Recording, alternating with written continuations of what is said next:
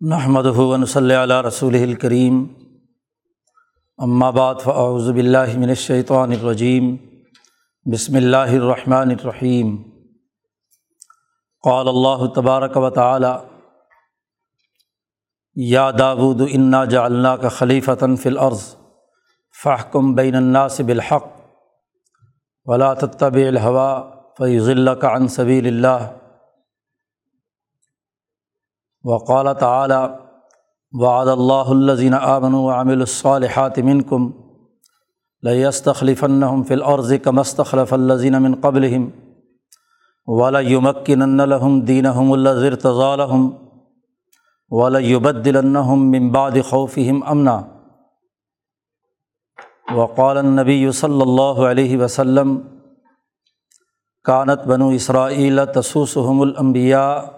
اللہ صدق اللہ مولان العظیم و صدق رسول النبی الکریم۔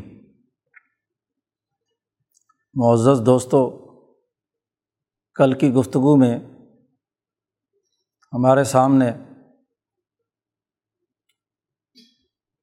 انسانی ترقی کے سب سے اعلیٰ ترین خلق عدل سے متعلق گفتگو ہوئی تھی۔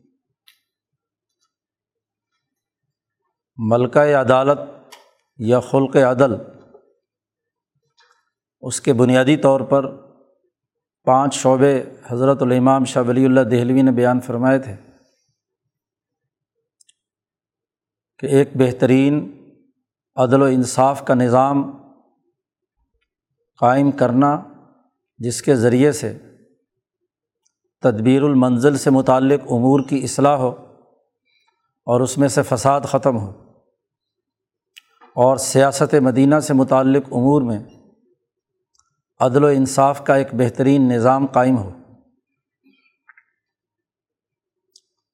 اس ملکہ عدالت کے ذیل میں ادب، کفایت شاعری حریت حسر المعاشرہ، یہ چار بنیادی اثاثی امور بیان کرنے کے بعد پانچواں اور اہم ترین خلق عدالت کا جو اثر ظاہر ہوتا ہے وہ سیاست المدینہ، قومی سطح کے ارتفاق اور بین الاقوامی سطح کے ارتفاق میں عدل و انصاف کا نظام قائم کرنا۔ اسے اصطلاح میں شاہ صاحب فرماتے ہیں، سیاست کہا جاتا ہے۔ سیاست دراصل انسان کے ملکہ عدالت کا اظہار ہے قومی اور بین الاقوامی سطح پر۔ شاہ صاحب نے جہاں عدالت جیسے اہم ترین خلق کی حقیقت، ماہیت، اس کے اثرات و نتائج اور اس کے اسباب بیان کیے ہیں، وہیں بڑی ایک اہم ترین بات یہ بھی واضح کی ہے کہ اس خلق عدالت کا اثر ملکی قومی نظام میں اور بین الاقوامی سطح پر بھی ظاہر ہونا چاہیے۔ ارتفاق ثالث اور ارتفاق رابع میں۔ جب اسے سیاست کہا جاتا ہے، تو سیاست کے حوالے سے حضرت الامام شاہ ولی اللہ دہلوی نے ارتفاقات کی بحث میں مستقل سیاست المدینہ کا باب قائم کیا ہے اور اس کے ذیل میں سیاست مدینہ کی حقیقت واضح کی ہے کہ کسی مملکت کا نظم و نسق اور سیاسی معاملات، اس کی بنیادی تعریف کیا ہے؟ اس کا دائرۂ کار کیا ہے؟ اور اس میں کون کون سے بنیادی اثاثی امور ہیں جنہیں پیش نظر رکھنا ضروری ہے؟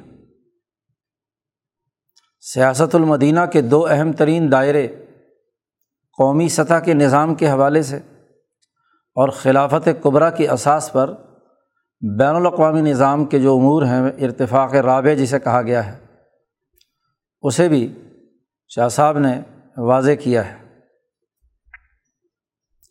جب انسان اپنے خلق عدالت کے نتیجے میں آداب کا ماہر، آداب کا خوگر ہو جاتا ہے، یہ مہارت اس میں سے ظاہر ہوتی ہے۔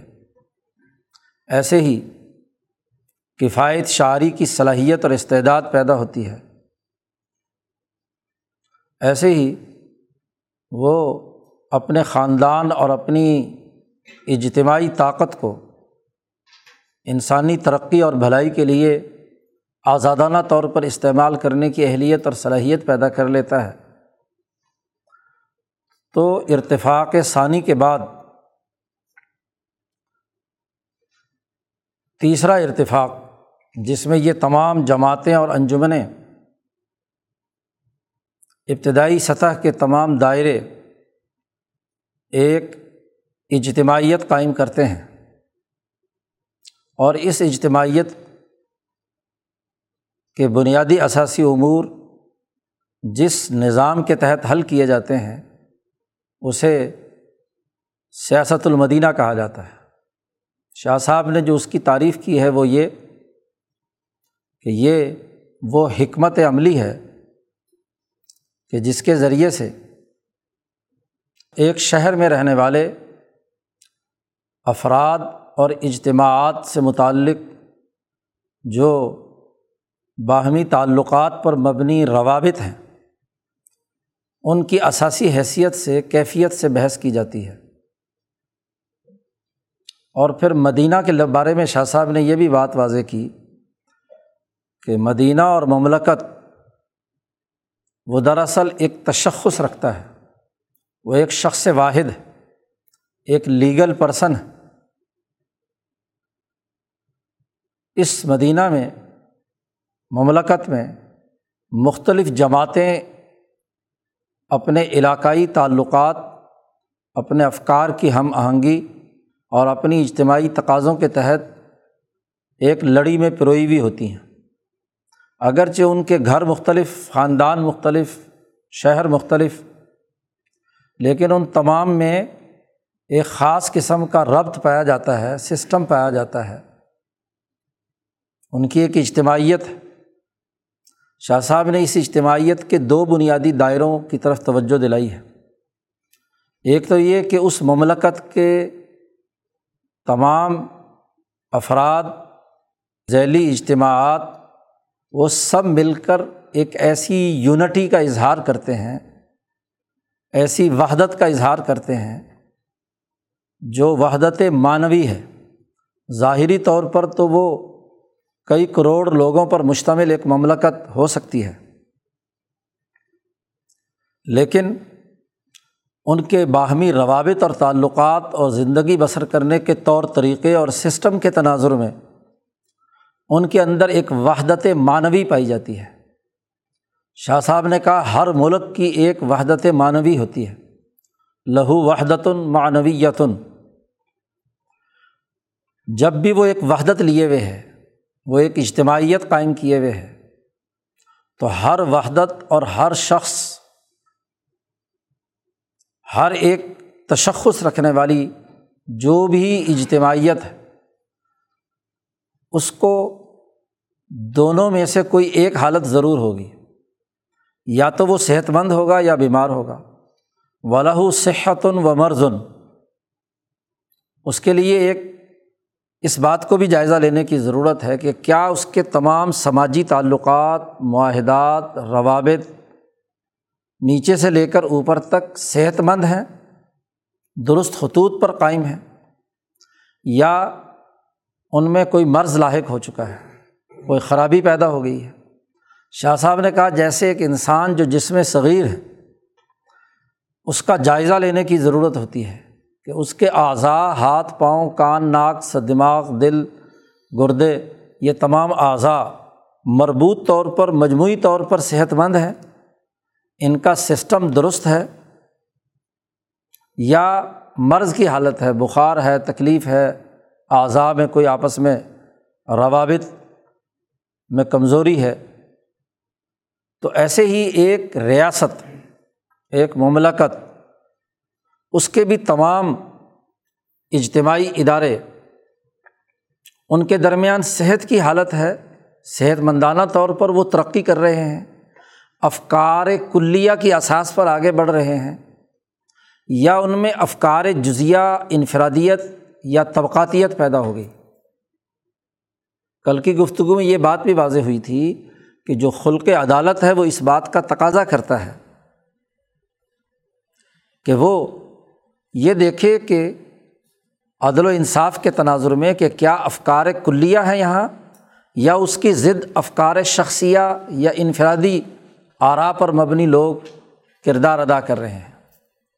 اور پھر ان افکار کی روشنی میں ہی جو ان کا عملی سیاسی تعلقات کا عمل ہے۔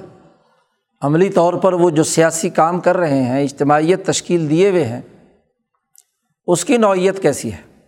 صحت مندانہ ہے، رویے، اعمال، کردار، افعال، مجموعی طور پر صحت مندانہ ہے، سوسائٹی کی اجتماعیت کے لیے ہیں، یا سوسائٹی کے لیے نقصان دہ ہیں اور مخصوص طبقات کے مفادات کی آبیاری کر رہے ہیں۔ تو ہر مملکت کے دو دائروں سے بحث کی جاتی ہے سیاست المدینہ میں۔ ایک تو اس کی وحدت وحدت معنوی کو مضبوط رکھنے کے لیے۔ فکری ہم آہنگی اور وہ افکار افکار کلیہ کی بنیاد پر ہوں۔ اور اس فکری ہم آہنگی یا فکر کی روشنی میں اس کا جو عملی، سیاسی، معاشی، انتظامی نظم و نسق ہے۔ اس کا دفاعی نظام ہے، اس کے تحفظ اور امن سے متعلق جو امور ہے، ان امور کو صحیح اور درست طور پر پورا کیا جا رہا ہے۔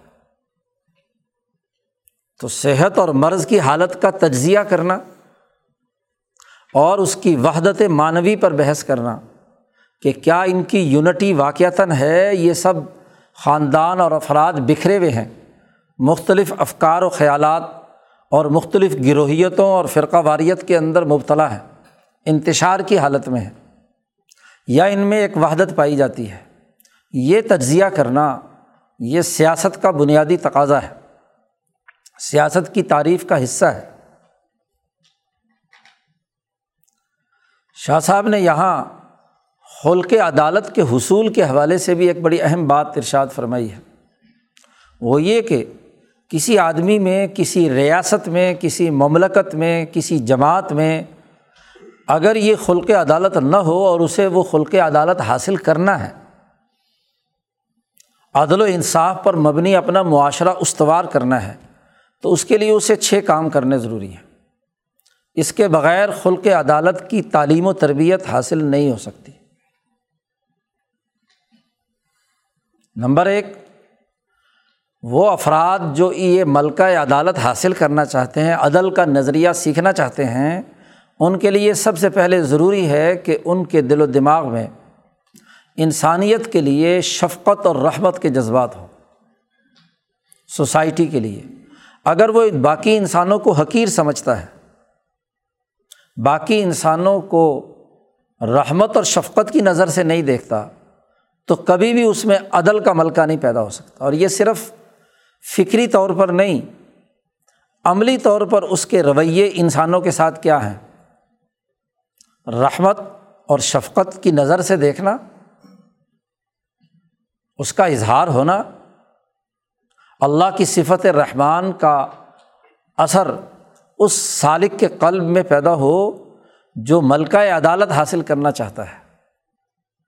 رحمت کے بعد اگلا مرحلہ یہ ہے۔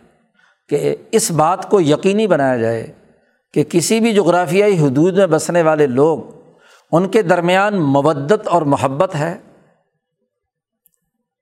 کوئی بھی جماعت بھی تشکیل دی جا رہی ہے تو کیا جماعت کے افراد کے درمیان آپس میں ایک دوسرے سے محبت کا رشتہ، ایک دوسرے سے تعلق کا رشتہ موجود ہے؟ رحمت کا اگلا اسٹیپ مبت ہے۔ اس لیے قرآن حکیم نے ان دونوں کو الگ الگ بیان کیا ہے، رحمتاً و مبدتاً میاں بیوی کے تعلقات کے حوالے سے۔ تو یہاں بھی جو خلق عدالت ہے، وہ خلق عدالت کا اظہار خواہ وہ اپنے جسم کے اعضاء کے حوالے سے آداب سے متعلق ہو، خواہ وہ تدبیر المنزل میں بیوی بچوں کے معاملات کے ساتھ ہو یا مالی معاملات میں دوسروں کے ساتھ مال جمع کرنے اور اس کے خرچ کرنے کے حوالے سے ہو، یا حسن المعاشرت سے متعلق ہو، یا سیاست سے متعلق ہو قومی نظام کی تشکیل کے اور بین الاقوامی نظام قائم کرنے کے حوالے سے جو جماعت جد وجہد کر رہی ہے، اس میں جو تعلیم و تربیت کا پہلا عمل ہے کہ وہ انسانیت کو اپنے گرد و پیش میں موجود جو افراد اس کے ساتھ باہمی لنک اپ ہوتے ہیں، ان کے ساتھ کوئی ان کا تعلق ہوتا ہے تو اس میں رحمت ہو اور رحمت کے بعد مودت ہو۔ اور یہ تبھی پیدا ہوگی کہ جب تیسری بات پیدا ہو کہ رقت قلبی ہو، دل کے اندر نرمی ہو۔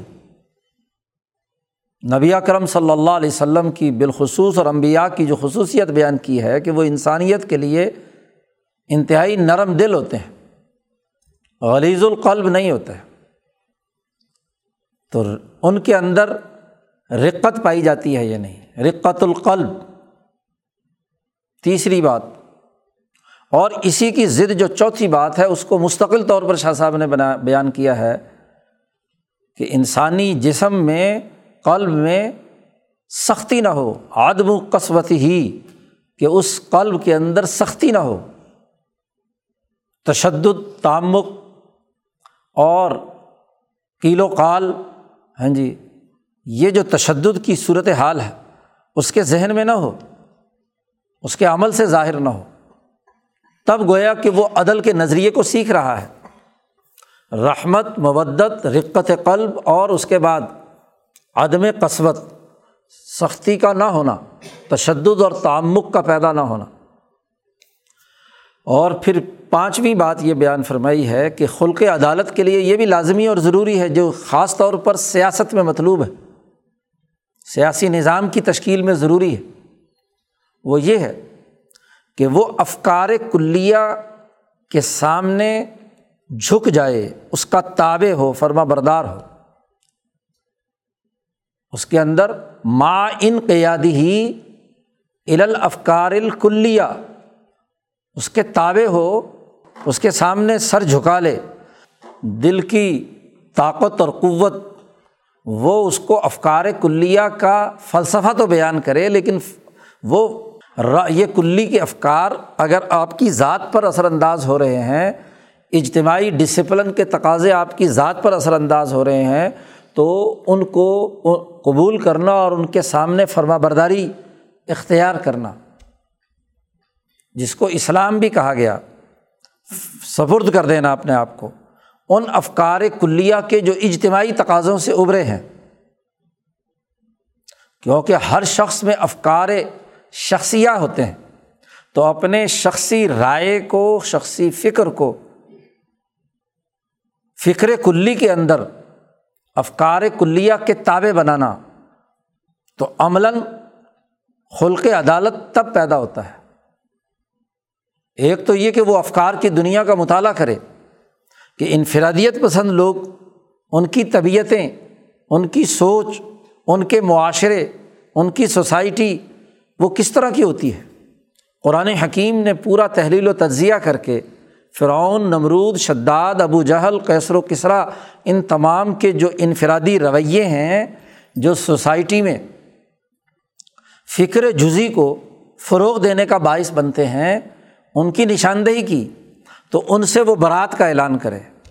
اور وہ افکار کلیہ جو امبیا علیہم السلام کی جد وجہد سے سامنے آئے ہیں، امام انسانیت حضرت ابراہیم علیہ السلام سے لے کر امام الانبیاء حضرت محمد مصطفیٰ صلی اللہ علیہ وسلم تک، جسے ملت ابراہیمیہ حنیفیہ کہا جاتا ہے، ملت اسلامیہ جسے کہا جاتا ہے، یہ وہ ملت اس کے جو اجتماعی افکار ہیں۔ نہ صرف اس کا شعور پیدا ہو، بلکہ اس کے سامنے سر جھکا لے، فرما برداری اختیار کرے، اطاعت کرے۔ عملاً وہ ان افکار کلیہ کا خوگر ہو۔ اور چھٹی اور اہم بات شاہ صاحب نے یہ بھی کہی، اسی کے ساتھ ساتھ اس کی نظر کاموں کے انجام کی طرف بھی ہونی چاہیے۔ وہ نظر الا عاقبت العمور جو سیاسی، معاشی، انتظامی، جماعتی کام سر انجام دیے جا رہے ہیں سوسائٹی میں۔ حکمرانوں کے فیصلے ہیں، سیاسی فیصلے ہیں، عدالتی فیصلے ہیں، انتظامی فیصلے ہیں۔ امور کے نتائج کیا نکلیں گے؟ سوسائٹی کے حق میں صحت مندانہ ہوں گے یا نقصان پہنچانے والے ہوں گے؟ تو یہ چھٹی بات اس کی مشق پیدا ہو۔ خلق عدالت حاصل کرنے والے، عدل کا نظام قائم کرنے کے جو دعوے دار ہیں، ان کے لیے یہ ضروری ہے کہ وہ ان چھ امور کو بت ترتیب اپنے وجود کا حصہ بنائیں، اپنے تربیتی نظام کا حصہ بنائیں تو وہ خلق عدالت کہلائے گا۔ اور سیاسی معاملات میں تو یہ بھی بہت ضروری اور لازمی ہے کہ وہ اپنے فیصلوں کے مستقبل میں برآمد ہونے والے نتائج پر نظر رکھیں کہ اس فیصلے کا مستقبل میں کیا اثر ہوگا۔ اقتصادی فیصلہ کیا، کوئی معاشی فیصلہ ہوا، کوئی سیاسی فیصلہ ہوا، کوئی عدالتی فیصلہ ہوا، کوئی انتظامی فیصلہ ہوا، اس کے انجام پر نظر رکھنا۔ کہ اس کے انجام کیا نکلے گا؟ کیا اس کا نتیجہ فکر جزی کی احساس پر ظلم کی صورت میں ظاہر ہوگا یا اس پورے عمل کا نتیجہ فکر کلی یا رائے کلی کی احساس پر سوسائٹی کے اجتماعی مفاد کی صورت میں ظاہر ہوگا۔ اس پر نظر رکھنا، اس کا تجزیہ کرنا، اس کا شعوری مطالعہ کرنا یہ خلق عدالت کے لیے چھٹا اہم ترین بنیادی نقطہ ہے۔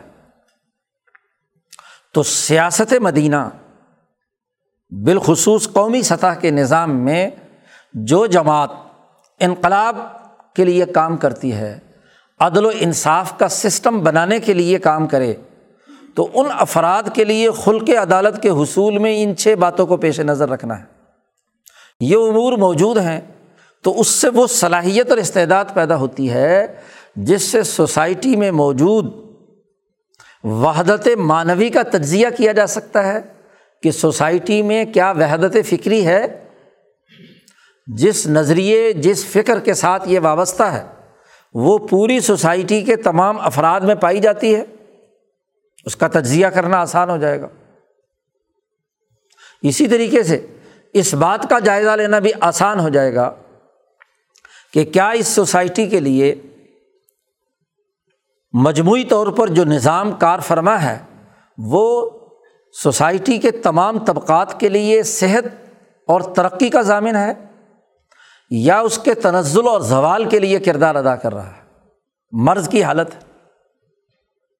پھر شاہ صاحب نے کہا کہ یہ تجزیہ کرنا گو خاصا مشکل تھا، لیکن امبیا علیہم السلام نے اپنے عمل سے، اپنے کردار سے، اپنے بنائے ہوئے نظام کے ذریعے اپنی جماعت کی تعلیم و تربیت، پھر اس جماعت کے ذریعے سے ریاست مدینہ کی تشکیل پھر بین الاقوامی سطح پر اسی جماعت سے کام لے کر بین الاقوامی انقلاب برپا کرنے سے متعلق امور حضور صلی اللہ علیہ وسلم نے منظمت کر دیے۔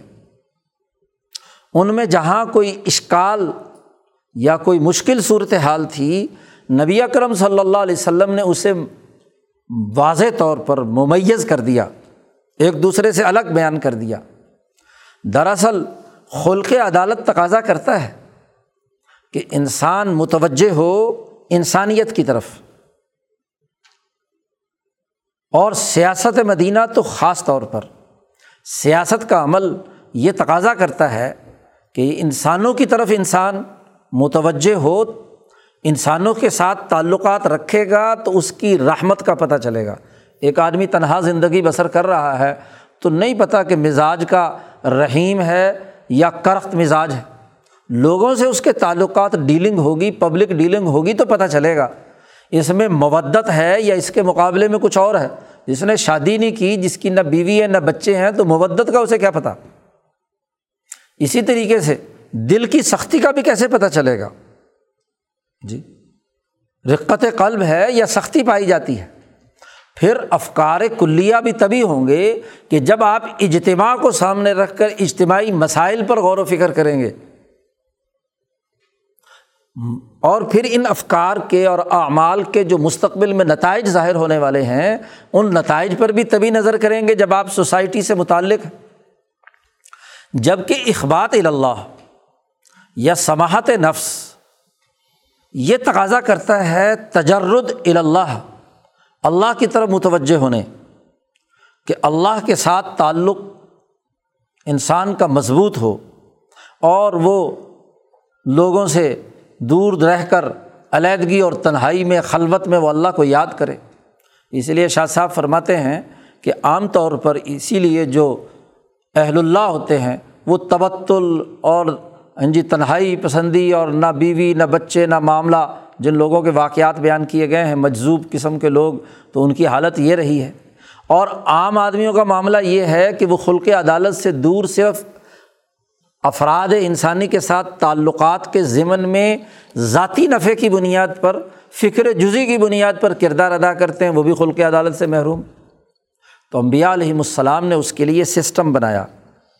ہر چیز کو واضح کر دیا کہ یہ اخبات کے اوقات ہیں، پانچ اوقات نماز کے متعین کر دیے۔ اور پھر اس کے ساتھ ساتھ جو پبلک ڈیلنگ ہے، اس میں یہ یہ یہ امور پیش نظر رکھے جائیں گے۔ لین دین فروخت کرتے وقت کون کون سے امور ہوں گے؟ کون سی بے جائز ہے اور کون سی ناجائز ہے؟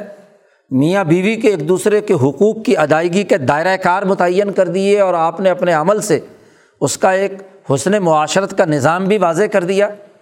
قومی سطح کے نظام کے چلانے، بنانے اور اس کے تمام امور کو سر انجام دینے کا طریقہ بھی امبیا علیہم السلام نے واضح کر دیا۔ تو دائرے الگ الگ بیان کر کے دین کا سیاسی سسٹم جو ملکہ عدالت یا خلق عدالت کی بنیاد پر ہونا لازمی اور ضروری تھا، اسے امبیا علیہم السلام نے اپنے فکر و عمل سے واضح کر دیا۔ امبیا علیہم السلام کو اسی لیے حکم دیا گیا کہ وہ اس متوازن نظام کو دنیا میں قائم کریں۔ اسی بات کو نبی کرم صلی اللہ علیہ وسلم نے اپنی اس حدیث میں بیان فرمایا، جو ابھی خطبے میں بھی تلاوت کی گئی ہے اور عام طور پر خطبے میں پڑھی جاتی ہے کہ امبیائے بنی اسرائیل اپنی اپنی قوموں کی سیاست کرتے تھے۔ کانت بنو اسرائیلا تسوسحم الانبیاء۔ اور یہ اتنا اہم ترین کام تھا کہ کلّہ حلہ کا نبی جب بھی ایک نبی دنیا سے تشریف لے جاتے تو ان کے بعد فخلف نبی آخر۔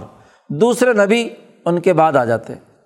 تو امبیا علیہم السلام کا یہ طریقہ رہا اور خاص طور پر ابراہیمی تحریک کے انبیاء کا، ملت ابراہیمیہ، حنیفیہ کے انبیاء کا کہ انہوں نے سیاسی نظام قائم کیے۔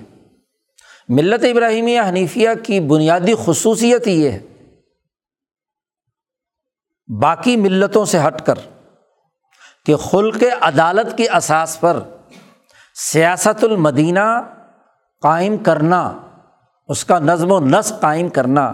ابراہیم علیہ السلام نے عبادات اخبات اللہ تہارت کے ساتھ ساتھ انسانی حقوق کی اہمیت واضح کرتے ہوئے ان حقوق کی ادائیگی کا ایک قومی اور بین الاقوامی سطح کے نظام قائم کرنے، سیاست کا نظم و نسق قائم کرنے کا نظریہ، فکر اور بیانیہ بھی واضح کیا۔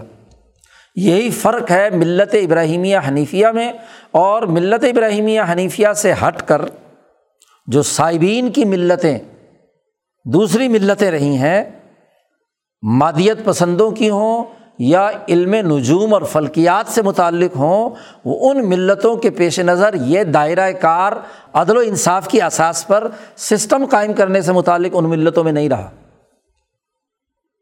یا رہا تو ایک بہت محدود دائرے کے اندر۔ لیکن قومی سطح کے مکمل انقلاب اور بین الاقوامی سطح کے ایک مکمل نظام کی تشکیل کا بنیادی نظریہ ملت ابراہیمیہ حنیفیہ کی اثاثی تعلیمات کا حصہ ہے۔ اسی لیے چار ہزار کے قریب امبیا بنی اسرائیل حضور اقدس صلی اللہ علیہ وسلم سے پہلے تشریف لائے ہیں۔ اندازاً تو ان تمام انبیاء کی جو ترتیب بیان کی جا رہی ہے، نبی اکرم صلی اللہ علیہ وسلم یہاں بیان فرما رہے ہیں کہ بنی اسرائیل اس قوم کی سیاست، قوم سیاست کے ساتھ لازم ملزوم ہے۔ سیاست کا تقاضا پیدا ہی اس وقت ہوتا ہے جب کوئی قوم وجود میں آتی ہے۔ قوم سے پہلے کا عمل وہ تدبیر المنزل کے دائرے کا ہے، ارتفاق ثانی کے درجے کے دائرے کا ہے۔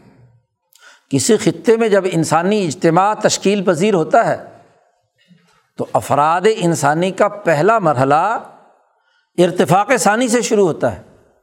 اور ارتفاق ثانی میں خاندان یا جو قبیلے، ان میں جو سرداری کا نظام اور اس کی جو اجتماعی ایک حیت پیدا ہوتی ہے، وہ تو عام طور پر ایک ہی قبیلہ یا ایک ہی خاندان کے لوگ ہوتے ہیں۔ وہاں ابھی قوم کا اطلاق نہیں ہوتا۔ قوم کا اطلاق وہاں ہوتا ہے جہاں کئی خاندان، کئی قبیلے، کئی اس کی ذیلی شاخیں اور پھر پانچ کم از کم جو سیاست اور معیشت کے بنیادی شعبے ہیں، جن کی نشاندہی شاہ صاحب نے کی ہے کہ اس میں حکمت اقتصابیہ، حکمت معاشیہ وغیرہ وغیرہ ہاں جی حکمت تعاملیہ، حکمت تعاونیہ، تو یہ جو حکمتیں ہیں آپس میں ایک دوسرے کے ساتھ اور تدبیر المنزل یا حکمت اہلیہ، تو یہ جو وجود میں آتی ہیں، یہ جب ایک جگہ جمع ہوتی ہیں ایک خطے میں، تو وہ ایک قوم کی شکل اختیار کر جاتی ہے۔ تو وہ اگرچہ گھر مختلف، خاندان مختلف، جماعتیں مختلف، لیکن وہ ایک خطے، ایک زبان اور ایک نسل کی اساس پر ایک قومی دائرے میں جمع ہو جاتے ہیں۔ اور جب بھی قومی دائرے میں یہ اجتماعیت قائم ہوتی ہے، وہیں پر سیاست لازمی ہو جاتی ہے۔ سیاست المدینہ کی ضرورت پیش آتی ہے۔ اس لیے امبیا علیہم السلام میں بنی اسرائیل کی جو اجتماعیت ہے، اس قوم کے لیے اللہ پاک نے انعام بیان کرتے ہوئے کہا کہ تم سے پہلے کسی کو بھی ہم نے عالمین سے یہ، عالمین میں سے کسی کو یہ بات نہیں عنایت کی۔ کہ تم میں حکمران بنائے اور تم میں امبیا بھیجے۔ تم سے پہلے کسی میں یہ بات نہیں تھی۔ یعنی قومیت کی سطح پر جب قومی نظام وجود میں آنے لگے تو ملت ابراہیمیہ حنیفیہ نے ان کے بنیادی اثاثی اصول متعارف کرائے، سیاسی نظام متعارف کرایا۔ اسی کا اظہار ہے کہ ابراہیم علیہ السلام کی تعلیمات جو حضرت اسحاق اور یعقوب کے ذریعے سے آگے منتقل ہوئیں، تو اس کا سیاسی نظام یوسف علیہ السلام کے مصر میں سیاسی سسٹم کے قائم کرنے کے نتیجے میں ظاہر ہوا۔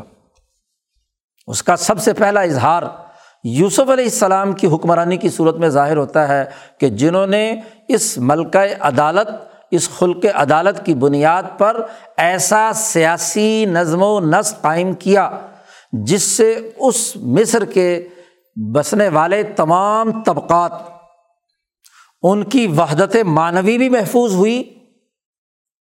اور ان کی حالت صحت بھی درست ہوئی کہ وہ معاشی تباہی اور اقتصادی تباہی ان پر جو آنے والی تھی، سات سال قحط کے، جس کے ذریعے سے ان کی معاشی حالت دگرگوں ہونے والی تھی، تو یوسف علیہ السلام نے ان نظر الا عاقبت العمور انجام دیکھا نتائج دیکھے اور ان نتائج کے تناظر میں ملائے اعلیٰ کی تعلیم سے نبی ہیں، ملائے اعلیٰ کی تعلیم سے اس کا جو طریقۂ کار ہے اصلاح کا، وہ ان کے سامنے واضح ہو گیا۔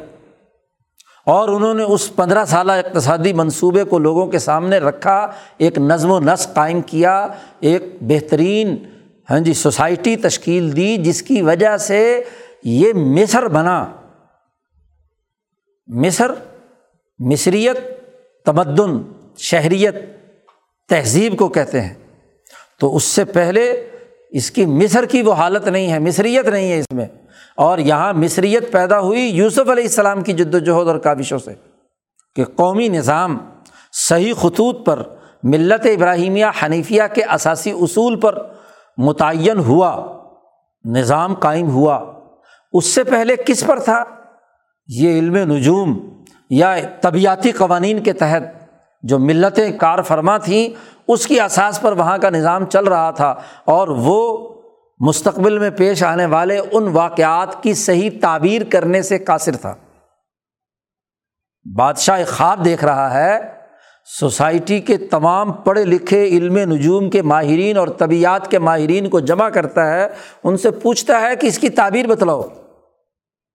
تو وہ اپنے ذائچے وائچے فلکی علوم بھی سارے جوڑتے ہیں، طبیعتی قوانین بھی ساتھ لگاتے ہیں۔ تو انہیں یہ بات سمجھ میں نہیں آتی کہ طاقتور اور مضبوط سات موٹی تازی گائیں، وہ سات دبلی پتلی گائیں ان پر حملہ آور ہو کر انہیں کھا جائیں گی، کیسے کھا جائیں گی؟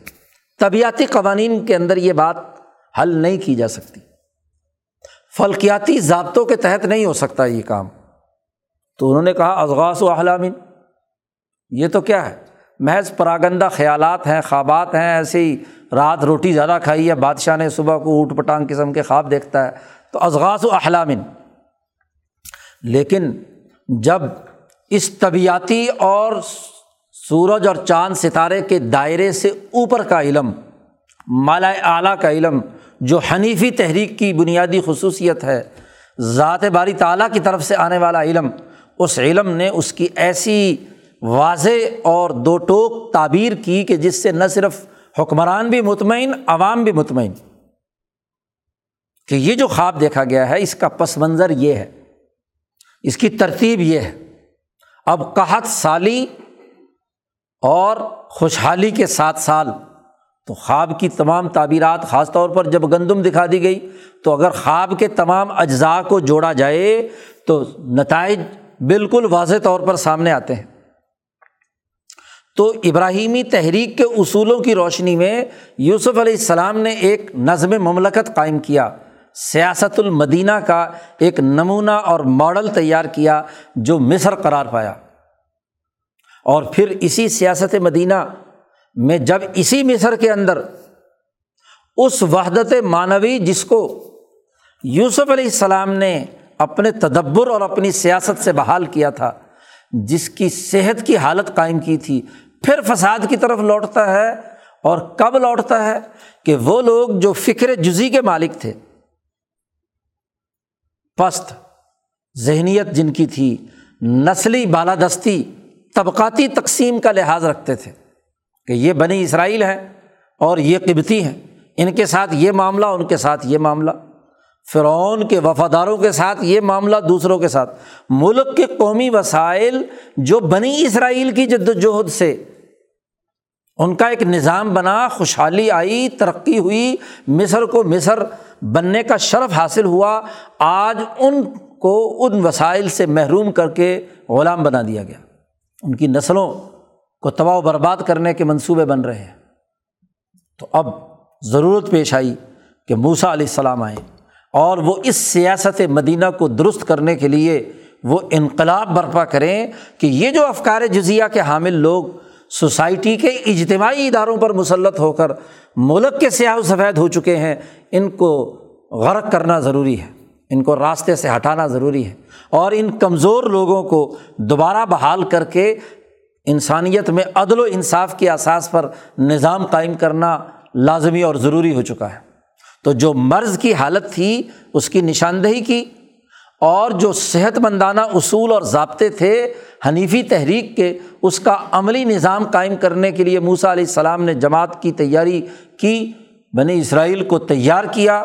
اور پھر جب فرعون سے آزادی حاصل ہو گئی، غلامی سے نجات مل گئی، تو پھر اپنا نظام قائم کرنے کے لیے ہاں جی اپنے اصل وطن کے اندر بیت المقدس کے اندر نظام قائم کرنے کے لیے اس جماعت کو تیار کیا کہ جہاد کا عمل کرے۔ لیکن مقابلے کی پستی ہاں جی ذہنیت کی خرابی، وہ اس غلام قوم ممکن نہیں تھی۔ تو ان کے آنے والی نسل عیسیٰ علیہ السلام کی تعلیمات کے نتیجے میں یوشا بن نون نے جا کر وہ سیاسی نظام تشکیل دیا اور اس سیاسی نظام کو جس کو نبی اکرم صلی اللہ علیہ وسلم نے فرمایا کہ امبیا بنی اسرائیل نے قائم کیا، اس کو بنی اسرائیل میں دوبارہ استوار کیا۔ یہی پوری تاریخ ہے امبیا کی۔ حتیٰ کہ ایک نبی گئے تو دوسرے نبی قائم مقام بن کر آ گئے۔ موسا علیہ السلام تشریف لے گئے تو یوشا بن نون سامنے آ گئے۔ یہی تسلسل ہے امبیا علیہم السلام کا۔ حضرت دابود علیہ السلام، سلیمان علیہ السلام ہاں جی اسی طریقے سے آگے حضرت عیسیٰ علیہ السلام تک امبیا کا یہ پورا تسلسل سیاست مدینہ کے باب میں ملکہ عدالت، خلق عدالت کی اساس پر انسانیت کی ترقی کا بہترین سیاسی نظام قائم کرتے چلے آ رہے ہیں۔ اور اسی اساس پر داود علیہ السلام کو اللہ نے حکم دیا، یا داود انا جالنا کا خلیفتاً فی العرض ہم نے آپ کو زمین میں خلیفہ بنایا ہے اور خلیفہ ہونے کی حیثیت سے آپ کی ذمہ داری ہے کہ فحکم بین الناس بالحق، انسانیت کے درمیان عدل و انصاف کا نظام قائم کریں۔ فحکم بین المسلمین نہیں کہا کہ صرف مسلمانوں یا اس دور کی جو مسلمان جماعت بنی اسرائیل ہے، اس کا تذکرہ نہیں کیا۔ بین الناس کہا۔ تمام انسانیت کے درمیان عدل و انصاف کا نظام قائم کریں اور وہ فکر جزی کی بنیاد پر جو خواہشات کی اساس پر نظام بنتے ہیں، تو اس سے سختی سے روک دیا گیا کہ ولاۃ طویل ہوا خواہشات کی پیروی مت کیجیے کیونکہ یہی خواہشات ہی کی پیروی ہے، جو اس کے اندر انفرادیت پیدا کرتی ہے، فکر جزی ان کے اندر پیدا کرتی ہے، اور وہ سوسائٹی میں صحت مندانہ ترقی کے بجائے ہاں جی تنزل پیدا کرتی ہے، اور وہ گمراہی کا راستہ ہے۔ تو خلافت نبی ہیں، نبوت کا بنیادی منصب خلافت اور سیاست کے امور کو سر انجام دینا ہے۔ اس کو مزید ترقی دی سلیمان علیہ السلام نے۔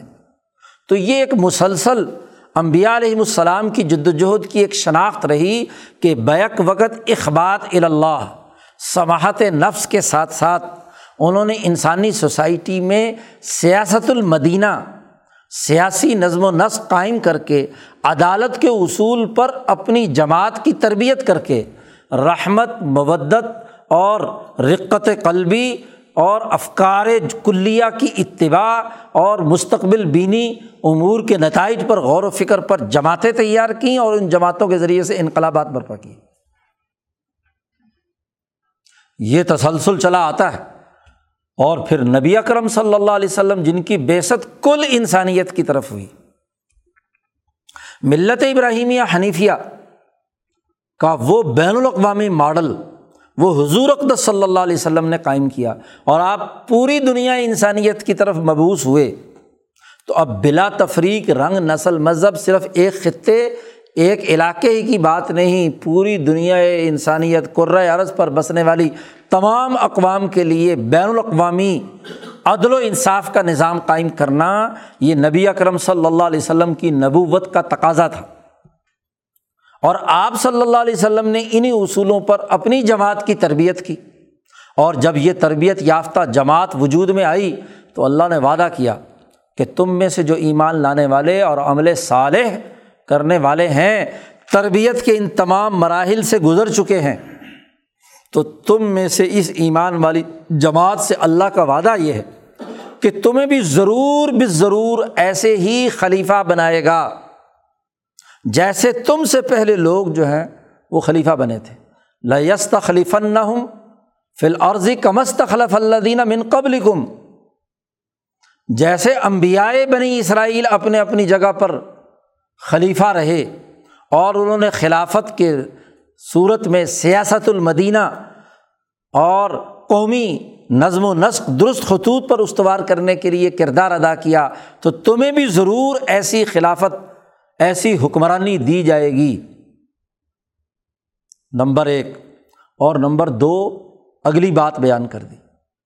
یہ تو خلافت کا وہ دائرہ تھا جو قومی سطح کے تمام گزشتہ امبیا بنی اسرائیل کا تھا، جس کو حضور نے فرمایا کہ میرے امت کے علماء اور میرے امت کے اہل علم بنی اسرائیل کی امبیا کی طرح ہیں۔ اور بالخصوص صحابہ خلفۂ راشدین، وہ گزشتہ امبیا کے نیابت اور وراثت میں بھی ان کی مانند ہے کہ وہ انہوں نے اپنی سوسائٹی میں قومی نظام تشکیل دیا پہلے مرحلے میں، نبی کرم صلی اللہ علیہ وسلم کی مائیت میں۔ اور پھر اگلے مرحلے میں اللہ پاک کہتے ہیں، ہم نے والا یمک کنن الحم دین ہم الزر تضالحم اللہ نے ان کے لیے جو سسٹم پسند کر لیا ہے، اور اس پسندیدگی کا پتہ چلا، ان دین عند اللہ اسلام، یا اللہ پاک نے آخری آیت میں اعلان کر دیا الوم اکمل تلکم دین کم واتمم تو علیکم نعمتی و رضیت الکم الاسلام دینہ کہ میں تمہارے لیے دین اسلام کے حوالے سے تم پر راضی ہو گیا، تو جس دین سے اللہ راضی ہو چکا ہے، عدل و انصاف کی اثاث پر قائم کرنے اور ان اخلاق اربا کے تناظر میں تربیت یافتہ جماعت کے نظام سے تو جو قومی سطح پر ایک کامیاب نظام بنا چکے ہیں، تو اب ہم تمہیں ان اس جماعت کو ہم طاقت اور قوت اور قدرت عطا کریں گے کہ یہ دین جو اللہ کا پسندیدہ ہے، اس کو پوری دنیا میں مستحکم اور مضبوط کر دیا جائے۔ ایک، اور دوسری، بلکہ تیسری بات یہ کہ والا یوبد دل ممباد خوف ہم امنا پوری دنیا انسانیت سے خوف ختم کر کے امن اور عدل کا نظام قائم کر دیں۔ تین باتیں کہیں، تمہیں خلیفہ بنائے گا، ایسے ہی جیسے گزشتہ امبیا علیہ السلام میں ہوا۔ ہے اور تیس، دوسری بات، دین اور سسٹم، وہ تمہارا مضبوط اور مستحکم بنا دے گا اس جماعت کے ذریعے سے، تمہاری جماعت کے ذریعے سے۔ اور پوری دنیا میں خوف کا ماحول ختم ہو کر امن کا نظام قائم ہو جائے گا۔ سیاست کا بنیادی تقاضا انسانی اجتماع میں امن و امان کو یقینی بنانا ہے۔ رحمت معدت تقاضا کرتا ہے اس بات کا کہ سوسائٹی پرامن ہو۔ خوف کی حالت سے نکل آئے۔ امن اس سوسائٹی کے لیے ناگزیر اور ضروری ہے۔ اور امبیا علیہم السلام کی سیاسی جد وجہد وہ دراصل سوسائٹی میں خوف اور دہشت کے خاتمے اور امن و امان کے قیام کے یقینی بنانے کے لیے جد وجہد اور کوشش کرتی ہے۔ آپ دیکھیے کہ وہ امن نہ صرف جزیرت العرب میں، بلکہ کیسر و کسرا کو شکست دے کر دنیا بھر کے ہر خطوں میں صحابہ پھیل گئے اور انہوں نے امن اور عدل کا وہ بین الاقوامی نظام قائم کر دکھایا۔ اسی لیے حضور صلی اللہ علیہ وسلم نے فرمایا کہ دیکھو، میرے بعد کوئی نبی نہیں آئے گا، لا نبی یا بادی میرے بعد میرے خلفہ آئیں گے۔ اور خلفاء بھی وہی کام کریں گے جو امبیائی بنی اسرائیل کرتے رہے اور ان خلفاء میں بھی اعلیٰ ترین درجہ خلفۂ راشدین کا ہے جو اعلیٰ منہاجن نبوا کام کر رہے ہیں۔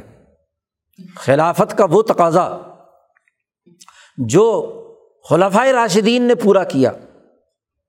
خلفۂ راشدین کا یہ کام اللہ کا کام تھا۔ اور نبی اکرم صلی اللہ علیہ وسلم پر جو فریضہ عائد کیا تھا لیوزرہ الدین کلی کا، اس فریضے کی ادائیگی کی تکمیل تھی۔ پوری دنیا میں اس بین الاقوامی نظام کو قائم کرنے کے لیے صحابہ کرام نے اور بالخصوص خلفۂ راشدین نے کردار ادا کیا۔ اسی لیے امام شاہ ولی اللہ دہلوی نے سیاست اور خلافت کے دو دائرے واضح کیے ہیں۔ اجالت الخفا میں۔ کہ سیاسی امور میں ایک خلافت خاصہ ہے۔ وہ خلافت جو خلافت اعلیٰ منہاجن نبوہ ہے۔ یعنی حضور اقدس صلی اللہ علیہ وسلم سے لے کر حضرت عثمان غنی کی شہادت تک خلفائے راشدین کی اجتماعیت نے، صحابہ کی اجتماعیت نے نبی کے چھوڑے ہوئے کاموں کی تکمیل کی۔ اور آئندہ مستقبل میں نئی جماعتیں کیسے استوار ہوں گی؟ اس کے لیے حضرت علی رضی اللہ تعالیٰ عنہ کی خلافت میں کام ہوا۔ تو چار خلفۂ راشدین نے وہ انسانی معیارات مکمل کیے جس سے بین الاقوامی سطح کا نظام قائم کیا جا سکتا ہے۔ ہر قوم میں نئی انقلابی جماعت عدل و انصاف کے اصول پر کیسے تیار کی جائے، اس کا بھی پتہ چل گیا۔ اور عملی طور پر سیاسی، معاشی، عدالتی ہاں جی سماجی نظام کیسے قائم کیا جائے، وہ بھی اس خلافت کے، خلافت خاصہ کے زمانے میں یا خلافت راشدہ کے زمانے میں ہمارے سامنے واضح ہو گیا۔ یہ آیت مبارکہ جو ہے وعد اللہ والی، کہ اللہ کا یہ وعدہ ہے، یہ اس جماعت کے ساتھ خاص ہے۔ امام شاہ ولی اللہ نے وضاحت کی، اس بات کی۔ جو لوگ اس آیت کو قیامت تک کے تمام مسلمانوں پر فٹ کرتے ہیں، شاہ صاحب نے کہا یہ غلط ہے۔ اس آیت کا تعلق خلفۂ راشدین کے ساتھ ہے۔ اسی لیے یہاں من کم کہا ہے، جو اس وقت حاضر صحابہ تھے۔ اللہ دینا آمن و عامل الصالحات، اور ان میں بھی کہا من کم تم میں سے جو ہیں۔ ان کے ساتھ اللہ کا پکا وعدہ ہے، اور نون ثقیلا کی تاکید کے ساتھ ہے، لام کی تاکید کے ساتھ ہے کہ لیست خلیفن نہ ہم فل عرض زمین میں ان کو ضرور خلافت دی جائے گی، حکومت ضرور دی جائے گی، ان کو تمکین فی العرض عطا کی جائے گی، ان کو خوف کا خاتمہ کر کے امن کا نظام قائم کرنے کی ضرور طاقت اور قوت دی جائے گی، تبدیلی کا۔ لبالا یوبد دلن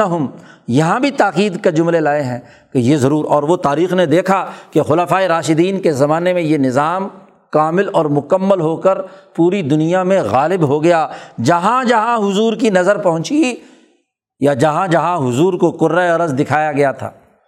نبی اکرم صلی اللہ علیہ وسلم نے اپنا خواب بیان کیا، ان اللہ فرائی تو مشارے کا ہا و مغاربہ پوری زمین سمیٹ کر حضور کی ہتھیلی پر رکھ دی، حضور نے مشاہدہ کیا۔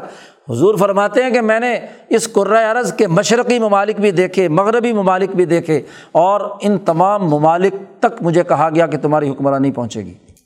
تو خلفۂ راشدین نے اس پورے انقلاب کو برپا کیا اور اعلیٰ عدالت کے معیار پر برپا کیا۔ اس کے بعد کے مرحلے خلافت عامہ کے ہیں۔ وہ ہر ہر قوم، ہر ہر علاقے، ہر ہر دائرے سے متعلق وہاں کس طرح کے نظام وجود میں آنے ہیں تو ہزار سال تک کم از کم دنیا میں مسلمانوں کی جو خلافتیں اس کے بعد حکومتیں قائم ہوئیں، انہوں نے اپنے اپنے علاقوں میں وہ جماعتیں پیدا کیں، تربیت یافتہ۔ مثلاً بر عظیم پاک و ہند میں اولیاء اللہ کی محنتوں سے جماعتیں تیار ہوئیں۔ عادل حکمرانوں نے آ کر یہاں تربیتی عمل کیے اور پھر وہ سسٹم اور نظام بنائے جو عدل امن کی اساس پر انسانی معاشروں کی تشکیل و تعمیر کرتے تھے۔ تمام اقوام عالم میں پھیل گئے اور ان اقوام کی خصوصیات کو سامنے رکھ کر ان کے نظام تشکیل دیے گئے۔ اگر وہ یورپ میں ہاں جی اندلس میں پہنچے تو وہاں کی خصوصیات اور وہاں کے مزاج کو سامنے رکھ کر ان کا سیاسی نظام تشکیل دیا، افریقہ پہنچے تو اس کے مطابق تشکیل دیا۔ ہندوستان آئے یا چین پہنچے یا ایران پہنچے یا وسطی ایشیا پہنچے تو جہاں جہاں پہنچے وہاں وہاں کی تہذیب، ثقافت، زبان، وہاں کی نوعیت کو سامنے رکھ کر وہاں وہاں کے قومی نظام ہے، حیات، وہ اس سیاسی اصول پر جو امبیا علیہم السلام نے واضح کیے تھے، ان کے مطابق کام کیا، نظام تشکیل دیے۔ یہاں یہ بات بڑا سمجھنا ضروری ہے کہ سیاست اور نبوت خاص طور پر امبیا علیہم السلام میں سے دو نبی، ان کے بارے میں شاہ صاحب کہتے ہیں کہ سیاست اور نبوت دونوں امبیا کے ساتھ شامل ایک موسا علیہ السلام کہ وہ فرونی نظام کا خاتمہ کر کے، انقلاب برپا کر کے ایک عملی سیاسی نظام صحت مندانہ قائم کریں۔ اور دوسرا، حضور اقدس صلی اللہ علیہ وسلم کہ جنہوں نے جماعت پیدا کی اور جماعت کے ذریعے سے دنیا بھر میں کیسر و کسرا اور ابو جہل کے نظاموں کو توڑ کر ان کا خاتمہ کیا اور ان کی جگہ پر نظام قائم کیا۔ وہاں کسی نے سوال کیا شاہ ولی اللہ صاحب سے کہ آپ نے دو امبیا کا تذکرہ کیا ہے کہ ان کی نبوت اور سیاست آپس میں مکس ہیں۔ تو یہ داود علیہ السلام کے بارے میں تو اللہ نے کہا ہے کہ یا داود انا جالنا کا خلیفتاً۔ تو ان کی خلافت، ان کی نبوت کے ساتھ مکس نہیں ہے۔ شاہ صاحب نے بڑا اس کا بہترین جواب دیا۔ شاہ صاحب نے فرمایا کہ دیکھو ایک سیاست ہے اور ایک خلافت ہے۔ سیاست کیا ہے؟ افراد تیار کر کے ان کی جماعت بنا کر اس جماعت کے ذریعے سے سسٹم توڑ کر، اس سسٹم کی جگہ پر نیا سسٹم قائم کرنا یہ سیاست ہے۔ اور ایک خلافت اور حکومت ہے۔ تو داود علیہ السلام کو تو تالوت کی حکومت کی وراثت ملی ہے۔ جماعت بنا کر، جماعت کے ذریعے سے سارا کام، اگلا عمل جو ہے، وہ داود علیہ السلام نے مکمل طور پر خود تو نہیں کیا۔ اسی طریقے سے سلیمان علیہ السلام کو بھی داود کی وراثت ملی ہے۔ سیاست کا وہ پورا پروسیس جو نیچے سے لے کر اوپر تک ہے، جماعت بندی کا وہ نہیں ہوا۔ اور یہی بات یوسف علیہ السلام کے بارے میں بھی شاہ ولی اللہ صاحب فرماتے ہیں کہ وہاں بھی ان کی جماعت تو کنان بیٹھی ہوئی ہے۔ اور یوسف علیہ السلام وہاں اکیلے ہیں۔ وہ تو جب بادشاہ آجز آ چکا کہ اس پندرہ سالہ منصوبے کو کیسے پورا کرے اور یوسف علیہ السلام سے وہ مکالمہ کرتا ہے۔ تو یوسف علیہ السلام مطالبہ کرتے ہیں کہ اج عالنی خزائن العرض یہ زمین کے خزانے میرے حوالے کیے جائیں۔ تو جو حکمرانی اس بادشاہ کی ریان کی پہلے سے چل رہی تھی، تو اس کو اپنی حکمرانی سفرد کرنی پڑی۔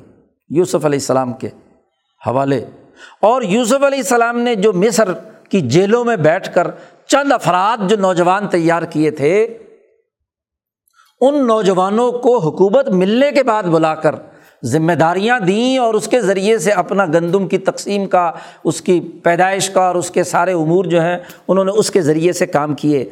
لیکن اس جماعت کے ذریعے سے جا کر سسٹم توڑنے کا عمل اور اس کی جگہ پر نیا سسٹم قائم کرنے کا عمل، جو سیاست کی جامعت کا تقاضا کرتا ہے، وہ یوسف علیہ السلام میں نہیں ہے۔ تو سیاست کی یہ جامعت افراد سازی کا یہ عمل، مشکل اور مشقت کا یہ عمل، ایک تو موسا علیہ السلام نے کیا۔ کہ بنی اسرائیل جو غلامی کے رسیا ہو چکے تھے، اتنی غلامی تھی کہ فرعون کو اپنی آنکھوں سے غرق ہوتے ہوئے دیکھ لیا، پھر بھی غلامانہ ذہنیت چھوڑنے کے لیے تیار نہیں ہے۔ اس بردہ جماعت کو دوبارہ زندہ کر دیا۔ تو جماعت بنانا مشکل کام ہے۔ سیاست کے عمل میں جماعت تیار ہو جائے تو حکومت کرنا تو اگلا مرحلہ ہے اور وہ نسبتاً آسان ہوتا ہے۔ جماعت بنانا ہی تو مشکل کام ہے سیاسی عمل میں۔ تو موسا علیہ السلام نے یہ جماعت تیار کی اور اس کے نتائج گو ان کے بعد بیت المقدس پر یوشا بن نون کی حکمرانی کی صورت میں ظاہر ہوئے، لیکن جد وجہد اور کوشش اور کاوش ہاں جی وہ موسا علیہ السلام کی ہے۔ تو سیاسی عمل یعنی خلق عدالت کی بنیاد پر مملکت کے نظم و نسق کے مستقبل کے امور کو دیکھ کر تحلیل و تجزیہ کرنے، رحمت، مودت اور ہاں جی تربیت یافتہ جماعت تیار کرنے، افکار کلیہ کے تابع ہاں جی افراد کی تربیت کرنے کا عمل جو ہے وہ موسا علیہ السلام نے کیا اور ایسے ہی یہ کام حضور اقدس صلی اللہ علیہ وسلم نے تیرہ سالہ مکی دور میں ہاں جی صحابہ کی تعلیم و تربیت کے ذریعے سے کیا۔ اسی تربیت کا، اسی جماعتی طاقت اور قوت کا۔ تیرہ سال کی محنت ایک طرف اور آٹھ سال کی حکمرانی۔ ہاں جی اس تیرہ سالہ محنت پر استوار ہے۔ ایک ایک فرد تک پہنچنا، اس کو سیاسی شعور دینا، افکار کلیہ کے تابے لانا ہاں جی ان کے اندر رحمت اور مودت پیدا کرنا۔ عمر فاروق جیسا آدمی مسلمان ہوتا ہے، وہ کہتے ہیں کہ ایسی تیسی ان کی، میں تو ان کے مقابلے میں نکلتا ہوں ابھی۔ تو ان دلیر اور بہادر آدمی کو کہنا، کفو دیا کم اپنے ہاتھوں کو روکے رکھو، ابھی اقدام نہیں کرنا۔ ابو ذر غفاری اور ان کا قبیلہ اقدام کرنے کے لیے تیار ہے، ان کو روکنا۔ عدم تشدد کے اصول پر ہاں جی جماعت کی تربیت کرنا، نظم و نسق میں لانا، ان کو آپس میں جوڑ کر رکھنا، رحمت اور مبت کا پورا عمل اختیار کرنا، یہ مشکل ترین عمل ہے سیاسی عمل میں۔ اور یہ سیاسی شعور اور سیاسی عمل ہی ایک نتیجہ پیدا کرتا ہے۔ تو سیاست المدینہ بڑا بنیادی اثاثی کام ہے۔ امام شاہ ولی اللہ دہلوی نے پھر اس مملکت کے قرآن و سنت کے مطالعے سے نبی اکرم صلی اللہ علیہ وسلم کی احادیث کی روشنی میں تعین کیا۔ ایک فہرست دی ہے کہ یہ یہ کسی ریاست کے اندر، مملکت کے اندر کام ہو تو ایسی سیاست، ایسا مملکت کا نظم و نسق ظلم پر مبنی۔ وہاں درندہ صفت لوگ حکمران بن جائیں، لوٹ مار شروع کر دیں، قتل و غارت گری کریں، مالی لوٹ مار کریں، بد امنی پھیلائیں، ڈاکہ ڈالیں، انسانی حقوق کو نقصان پہنچائیں، قومی وسائل کو ہڑپ کریں، کوئی بارہ تیرہ بنیادی اثاثی امور۔ ہاں جی کسی مملکت کی حالت مرض کی نشاندہی کے شاہ صاحب نے واضح کیے ہیں۔ ایسا ماحول پیدا کرنا، امراض پھیلانا ہاں جی زہر ڈا، پانی میں ڈالنا، وغیرہ وغیرہ، یہ سارے کام تمام کو کہا شاہ صاحب نے کہ یہ سب امراض ہیں کسی سوسائٹی کے، کہ ایک مخصوص طبقہ، مخصوص مفادات کے لیے ریاست کے وسائل اور ریاست کی اجتماعی طاقت کو کیپچر کر لے، مفادات اٹھائے۔ یہ حالت مرض ہے۔ اور حالت صحت کیا ہے؟ کہ وہ اس سوسائٹی کے لیے جو حکومتی نظم و نسق قائم کیا جائے اور شاہ صاحب نے اس سیاست دان کو اس ہاں جی ملک کے نظم و نسق چلانے والی حکمران طاقت کو قرار دیا ہے کہ یہ ایسے ہی جیسے طبیب ہوتا ہے۔ انسانی جسم کے امراض کا علاج کا طبیب ہوتا ہے۔ تو جو سیاست کرنے والا ہے، اس کے لیے لازمی اور ضروری ہے کہ وہ اپنی جو سوسائٹی میں بسنے والی عوام ہے، اس کے مرض کو دور کرنے کا ایک طبیب اور ایک معالج کے طور پر رحمت اور شفقت کے ساتھ کردار ادا کرے، نہ کہ شفاق قسائی کی طرح عوام کے لیے تباہی اور بربادی کے فیصلے کرے۔ واضح طور پر اس طبیب کے لیے ہدایات دی ہیں کہ حالت صحت کیا ہے، کہ اس کے اندر جی معاشی ترقی ہو، وسائل کی فراوانی ہو۔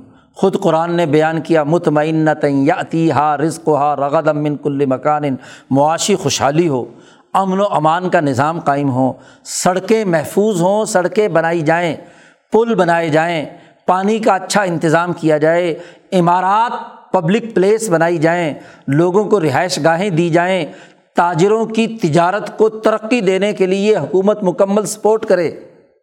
صنعت کاروں کو نئی سے نئی صنعت کی ترقی کے لیے ان کے ساتھ ممد و معاون ہو۔ اسی طریقے سے جو تاجر ہیں، ان کے لیے، کاشتکاروں کو تمام زمین کاشت کرنے کے لیے کوئی چپا زمین ایسا نہ ہو کہ جو بنجر اور بے آباد پڑا ہو۔ حکومت وسائل فراہم کرے، پورے ملک کی تمام زمینوں کو زرعی طور پر ترقی یافتہ بنائے۔ تجارت کو ترقی دے، صنعت کو ترقی دے۔ اور اگر ان میں کچھ لوگ تجارت کے طبقے میں غلط استعمال کریں تو اس پر کنٹرول کرے اور صنعت کار اگر ذاتی اور گروہی مفادات کے اسیر ہو جائیں تو ان کو کنٹرول کرے کاشتکاروں میں جاگیردار کسی سوسائٹی پر مسلط ہو جائیں تو ان کو لگام ڈالے تو تینوں شعبوں کو جو مینز آف پروڈکشن ہے کسی سوسائٹی کے، ان کو یکساں طور پر ترقی دینا۔ یہ حالت صحت ہے۔ وہاں کے تمام لوگوں کی عزت نفس کو بحال کرنا۔ بہتان تراشی سے لوگوں کو بچانا، ان کے لیے رحمت اور مبت کی ہر حکمت عملی اختیار کرنا۔ حکمران بمنزل باپ کے ہو، ریاست جو ہے وہ اس کے لیے بمنزل ہاں جی ماں کے ہو، اس کے لیے تمام وسائل مہیا کرے عوام کے لیے، اس کی ذمہ داری۔ تو وہ افکار کلیہ، اس کا عملی نظام بنانا اور اپنے فیصلوں کا تحلیل و تجزیہ کرنا کہ مستقبل میں اس کے کیا نتائج آنے ہیں۔ جو انتظامی حکم بھی جاری کیا جا رہا ہے، اس کے عواقب پر نظر رکھنا، اس کے نتائج پر نظر رکھ کر صحیح اور درست فیصلے کرنا انسانی سوسائٹی کے لیے۔ یہ شاہ صاحب نے کہا، یہ اجتماعی ہاں جی دائرے سے متعلق امور ہے یہ حالت صحت۔ اور پھر شاہ صاحب نے کہا، اس زمانے میں سوسائٹی کیوں تباہ و برباد ہو رہی ہے؟ اس زمانے کی سیاست میں کیوں فساد ہو گیا؟ اس کے دو بڑے بنیادی سبب شاہ صاحب نے بیان کیے ہیں۔ اور وہ یہ کہ انفرادیت پسند حکمران طبقے سوسائٹی پر مسلط ہو جائیں اور وہ ملک کے اجتماعی بیت المال سے مفاد اٹھانے کے لیے بغیر کسی مفید کام کاج کیے ہوئے وہ تمام کے تمام وسائل ہڑپ کرنے لگ جائیں۔ مذہبی طبقے اس پر، شاعر، زاہد، صوفی، پیر، اسی طریقے سے ملک کی جو باقی جو اتھارٹیز ہیں، وہ لوٹ خسوٹ شاہ صاحب کہتے ہیں کہ وہ سب کے سب اس قومی بیت المال پر ایسے ٹوٹ پڑے کہ جیسے ہاں جی مفت کی چیز بٹ رہی ہے اور اس کے مفادات کے لیے ہر آدمی بیت المال سے لینا چاہتا ہے، بغیر کسی کام کاج کیے ہوئے۔ اجتماعی کوئی بھی خدمت سر انجام دیے بغیر۔ تمام لوگ عسکری قوتیں ہوں عدالتی قوتیں ہوں، انتظامی بیوروکریسی ہو، مذہبی لوگ ہوں، شاعر ہوں، پیر ہوں، تعلیم و تربیت کے نام پر کام کرنے والے ہوں، سوسائٹی کے تمام طبقات اس بیت المال کو لوٹنے کی کوشش کرتے ہیں۔ اب وہ خزانہ تو بھرتا ہے ہاں جی بیت المال تو آتا ہے عوام کے ٹیکس سے، تو وہاں کا پیسے کہاں سے آئیں گے؟ تو اس کے لیے پھر لوگوں پر ظالمانہ ٹیکس لگائے جاتے ہیں۔ جو تجارت، صنعت اور زراعت اور اس سے متعلقہ جو پیشے ہیں، ان پر ظالمانہ ٹیکس لگا دیے جاتے ہیں۔ ان ٹیکسوں کے ذریعے سے بیت المال اپنا خزانہ جو ہے، قومی خزانہ بھرا جاتا ہے۔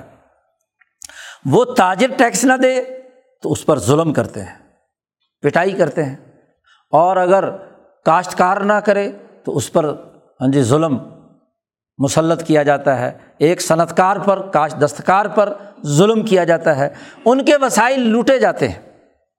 اور پھر رد عمل میں کچھ لوگ تو شریف ہوتے ہیں، دیتے رہتے ہیں، دیتے رہتے ہیں اور پھر آخر میں سارا کاروبار ختم۔ زراعت ختم، تجارت ختم، صنعت ختم۔ جی۔ اور کچھ لوگ مقابلے پر آ جاتے ہیں۔ وہ کہتے ہیں، ایسی تیسی تم ہم سے ٹیکس کیسے وصول کرو گے؟ وہ ٹیکس چوری کے راستے نکالتے ہیں۔ پھر وہ اپنا ایک مافیا گھڑ لیتے ہیں۔ اپنی طاقت اور قوت سے اس خزانے میں ٹکا نہیں جمع کراتے۔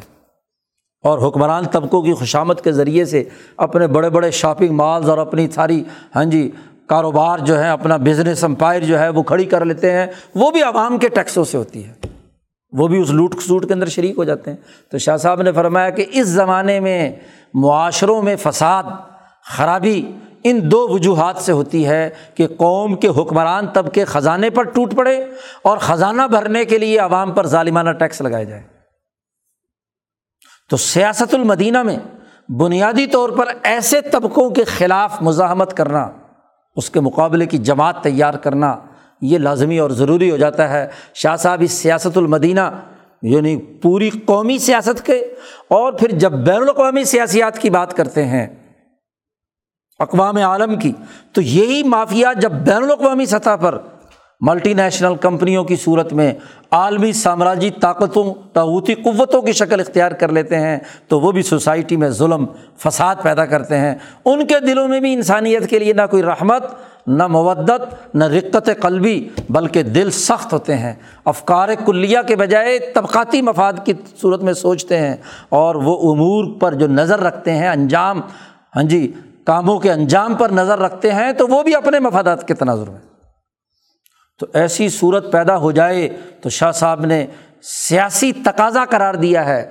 عدل کی صورت کا بنیادی تقاضا قرار دیا ہے کہ ایسے درندہ صفت، خواہشات کے پیروکار، فکر جزی کے حاملین کسی ملک اور سوسائٹی پر مسلط ہو جائیں تو پھر ان کے لیے لازمی ہے یجب و بزل الجہدی علا اہل العرا الکلیہ۔ کہ جو یہ کلی، افکار کلیہ کی حامل جماعتیں ہیں، ان پر واجب ہے جد وجہد کرنا ایسے طبقوں کے خلاف۔ اور بسا اوقات یہ کام بغیر لڑائی کتال اور مزاحمت کے نہیں ہوتا۔ جی روبما لم یمکن، یہ ممکن نہیں ہوتا اللہ بھی مقاصماتن و مقاتلاتن مقاصمہ اور مقاتلہ کے بغیر ممکن نہیں ہوتا۔ مزاحمتی شعور پیدا کرنا پڑتا ہے۔ تب جا کر وہ راستے سے ہٹتے ہیں۔ اب یہ جماعت جب یہ عدل کے لیے جد وجہد کرتی ہے تو اللہ کی رحمت نازل ہوتی ہے۔ کل جیسے تفصیل سے گفتگو کی گئی تھی کہ عدالت کا یہ خلق اس لیے لازمی اور ضروری ہے کہ اللہ نے جب کائنات کا نظام بنایا تھا تو ارادہ عضلیہ میں طے کیا تھا کہ عدل، انصاف، رحمت اور انسانیت کی مجموعی ترقی لازمی اور ضروری ہے۔ اللہ کا یہ ارادہ منعقد ہوا مالا اعلیٰ میں اور یہ ارادہ منعقد ہوا فرشتوں میں۔ تو جو جماعت دنیا میں عدل و انصاف کے لیے کام کرتی ہے، تو فرشتے ان کے لیے دعائیں کرتے ہیں، رحمتیں نازل کرتے ہیں، ان کی ترقیات کا ذریعہ بنتے ہیں۔ اور جو ظلم کا نظام قائم کرتی ہیں، ان کے پر لانت بھیجتے ہیں، غضب الہی نازل ہوتا ہے اور حالات اور مواقع ہوتے ہیں تو دنیا میں ہی انقلاب آ کر ان کا خاتمہ ہو جاتا ہے۔ ورنہ تو وہ عدل و انصاف قائم کرنے والی جماعت اپنی جد وجہد فرشتہ صفت، تقاضوں کے تناظر میں کام کرنے کے نتیجے میں وہ سرخرو ہوتی ہے۔ اس نے تو اپنے تئیں کام کیا، اس نے تو اپنی جد وجہد اور کوشش کی، اس نے تو اپنا کردار ادا کیا، اس نے تو آزادی اور حریت کے لیے جان قربان کی، اس نے تو انسانیت میں عدل و انصاف کے قیام کے لیے اپنے اس بنیادی تقاضے کو پورا کیا۔ تو قومیں جب غلام ہوئیں، قوموں میں پستی پیدا ہوئی، تو امبیا کی سنت یہ ہے۔ اور الاظم صوفیہ اور مجدین کا کردار بھی تاریخ میں روشن۔ وہ چاہے بغداد میں بیٹھے ہوئے شیخ عبد القادر جیرانی ہوں جو وقت کے حکمرانوں کو للکارتے ہیں۔ ان کے ظلم اور تشدد کے مقابلے میں مزاحمتی شعور پیدا کرتے ہیں۔ وہ خواجہ معین الدین اجمیری ہوں جو ہندوستان کے ظالم حکمرانوں کو للکارتے ہیں۔ یہاں کے مظلوموں کو بلا تفریق رنگ نسل مذہب، رحمت، مودت اور رقت قلب کے ساتھ اپنے ساتھ جوڑتے ہیں، غریب نواز کہلاتے ہیں۔ یہ ہے صوفیہ کا کردار، وہ امبیا کے وارث ہے علم الاحسان کا یہ لازمی تقاضا ہے۔ وہ بابا فرید گن شکر ہوں جو اپنے علاقے کے مظلوموں کو جوڑتے ہیں اور یہاں کے طاقتور خاندوادوں کی طاقت توڑ کر انہیں جھکاتے ہیں اور ان کو مسلمان بنا کر ان کے ذریعے سے عدل و انصاف قائم کرنے کا راستہ ہموار کرتے ہیں۔ سلطان المشائق ہاں جی سلطان نظام الدین اولیا ہوں۔ دلی کے حکمرانوں کو لگام ڈالنے میں جنہوں نے کردار ادا کیا۔ مجد الفسانی ہوں، جنہوں نے اکبر اعظم کے ان تمام غلط فیصلوں کے مقابلے میں مزاحمت کی۔ ان کے لشکر میں رہ کر انہیں کے افراد کو تیار کر کے اگلے دور کے اندر انقلابات برپا کرنے کی بنیاد مجدد صاحب نے رکھی۔ وہ شاہ ولی اللہ ہوں۔ شاہ ولی اللہ کی جد وجہد اور کاوش ہو تو وہ اسی عدل کے ملکے کے تقاضے کے تناظر میں جو سیاست کے بنیادی اثاثی امور ہیں، ان کا پورا فکر کلی مرتب کر دیا۔ افکار کلیہ عبادات سے متعلق ہوں، اخبات سے متعلق ہوں، ارتفاقات سے متعلق ہوں، سیاست اور معیشت سے متعلق ہوں، عدالت کے حوالے سے ہوں، تمام پہلوؤں کے افکار کلیہ واضح کر دیے۔ اور پھر ان کی جماعت نے عملاً بھی کردار ادا کر کے شاہ عبد العزیز سید احمد شہید کی اجتماعیت نے وہ نتائج پیدا کیے۔ کامیابی، ناکامیابی، وہ تو حالات پر منحصر ہے، لیکن فرشتوں کے زیر اثر، فرشتوں کی دعاؤں کے تابع، فرشتہ صفتی کا کردار ادا کرتے ہوئے اس انسانیت کو غلامی سے نجات دلانے کے لیے کردار ادا کر رہے ہیں۔ یہی حال ان کے بعد کی اس ولی اللہ جماعت کا ہے، جو سعید الطائفہ حاجی امداد اللہ کی قیادت میں اٹھارہ سو ستاون میں جنگ آزادی کے لیے کردار ادا کرتی ہے۔ سیاست ہے کہ جب یہاں ظلم کا سیاسی نظام قائم ہوتا ہے تو مزاحمتی شعور کی علامت بن کر یہ جماعت سامنے آتی ہے۔ شیخ الہند سے کسی نے پوچھا کہ سب کو نظر آ رہا ہے کہ انگریز کے خلاف مزاحمت کا کوئی نتیجہ نہیں نکلے گا۔ شاگردوں نے کہا، بہت سارے لوگوں نے کہا، آپ کو پتہ ہے کہ کامیابی تو ملنی نہیں ہے۔ تو پھر کیوں آپ سر پھوڑ رہے ہیں اس کے لیے؟ حضرت نے فرمایا، شیخ الہند نے، خدا کی قسم، اگر مجھے یہ پتہ چلے کہ آزادی کے حصول کے لیے اس پہاڑ کی چوٹی پر پہنچنا ہے، جہاں جانا انتہائی مشکل اور ناممکن ہے تو محمود اپنی طاقت کے مطابق جہاں تک پہنچ سکا ضرور پہنچے گا۔ اور پھر وہ قصہ سنایا کہ ایک بزرگ جیل میں گرفتار، پرانے زمانے کے کسی وجہ سے حکمران ناراض ہو گیا، جیل میں ڈال دیا۔ اب وہ جمعے کے دن تیار ہوتے ہیں، غسل کرتے ہیں اچھا لباس پہنتے ہیں، خوشبو لگاتے ہیں۔ جمعے کے لیے جو جانے کا پورا اہتمام کرتے ہیں سارا دن بال وال بنائے، سب کچھ تیار ہو کر جو اپنے ساتھ جو متعلقین یا مریدین تھے انہیں لے کر دروازے گیٹ تک پہنچتے ہیں۔ وہاں چوکی دار کہتا ہے، صاحب، آپ جمعہ کی نماز کے لیے باہر نہیں جا سکتے۔ تو مریدین نے کہا، حضرت، آپ کو پتہ تو ہے کہ گیٹ سے باہر نہیں جانے دینا۔ جی آپ کو گیٹ سے باہر جانے نہیں دینا، آپ جامع مسجد میں نہیں جا سکتے، تو یہ اتنا اہتمام، اتنی جد وجہد اور اتنی کوشش۔ اس کی کیا ضرورت ہے؟ زور کی نماز ہی پڑھنی ہے تو یہاں ویسے ہی وضو کر کے جیسے عام طور پر پڑھتے ہیں تو یہاں جیل میں پڑھ لیں گے۔ انہوں نے کہا، دیکھو، جمعے کے دن کی جو فضیلت ہے اور جمعے کے دن میں جو اہتمام نبی اکرم صلی اللہ علیہ وسلم نے بیان فرمایا ہے، صحابہ کا اور ہمارے بزرگوں کا معمول ہے۔ میرے اندر جتنی طاقت ہے اور جہاں تک میں کر سکتا ہوں، وہ تو میں کروں گا۔ جی اس وجہ سے مایوس ہو کر بیٹھ جاؤں۔ اور اس ثواب سے محروم ہو جاؤں، اس نعمت سے محروم ہو جاؤں جو جمعے کے دن کی سعد مرجوع میں ہے۔ اس سے میں کیا ہے؟ محروم ہو کر بیٹھ جاؤں۔ تو یہ نہیں ہو سکتا۔ جتنی میرے اندر طاقت ہے اور جہاں تک میں جا سکتا ہوں، وہاں تک تو ضرور جاؤں گا۔ جی تاکہ اس انعام کا مستحق بنوں۔ تو شاخ الہند نے کہا کہ بات یہ کہ میرے اندر جتنی طاقت ہے، اس طاقت کے مطابق میں کام کروں گا۔ جد وجہد جاری رکھوں گا۔ ظاہری طور پر ناکامی تم لوگوں کو نظر آ رہی ہے۔ کوئی پتہ نہیں۔ اسی لیے وہ حضرت سندھی نے بھی نقل کیا حضرت شیخ الہند کا کہ گھبرانا نہیں چاہیے، ایک ہی نعرے سے بسا اوقات کیا ہے، نتیجہ نکل آتا ہے۔ تو حضرت شیخ الہند رحمۃ اللہ علیہ ہاں جی اس کے لیے جد وجہد اور کوشش جاری ہوئی، رکھے ہوئے ہیں۔ حضرت سندھی کو کابل بھیجا ہاں جی اس کے لیے کردار ادا کیا، آزادی اور حریت کے لیے جد وجہد اور کوشش۔ وہاں مالٹا کی جیل تک پہنچ گئے۔ اور واپس آ کر بھی ہاں جی اس بڑھاپے کی حالت میں، ان تمام بیماریوں کے باوجود ہاں جی انگریز کے مقابلے میں کیا ہے، سنگ بنیاد رکھنے کے لیے جامعہ ملیہ پہنچ جاتے ہیں جمیت علماء ہند قائم کرتے ہیں، ٹرین پہ لیٹ کر ہی جانا پڑا۔ حضرت نے فرمایا، انگریز کو تکلیف ہوتی ہے تو میں ضرور جاؤں گا۔ یہ وہ عدالت کا جذبہ جو سیاست مدینہ کے تقاضوں کے تناظر میں ہے۔ پچاس سال سیاست کی، مولانا سید حسین احمد مدنی رحمۃ اللہ علیہ نے۔ قوم نے نہیں مانا تو الگ بات ہے۔ مولانا عبید اللہ سندھی نے ساٹھ ستر سال تک جد وجہد اور کوشش کی، اپنے حصے کا تو کام کیا۔ تو سیاسی شعور پیدا کرنا یہ بنیادی عمل ہے۔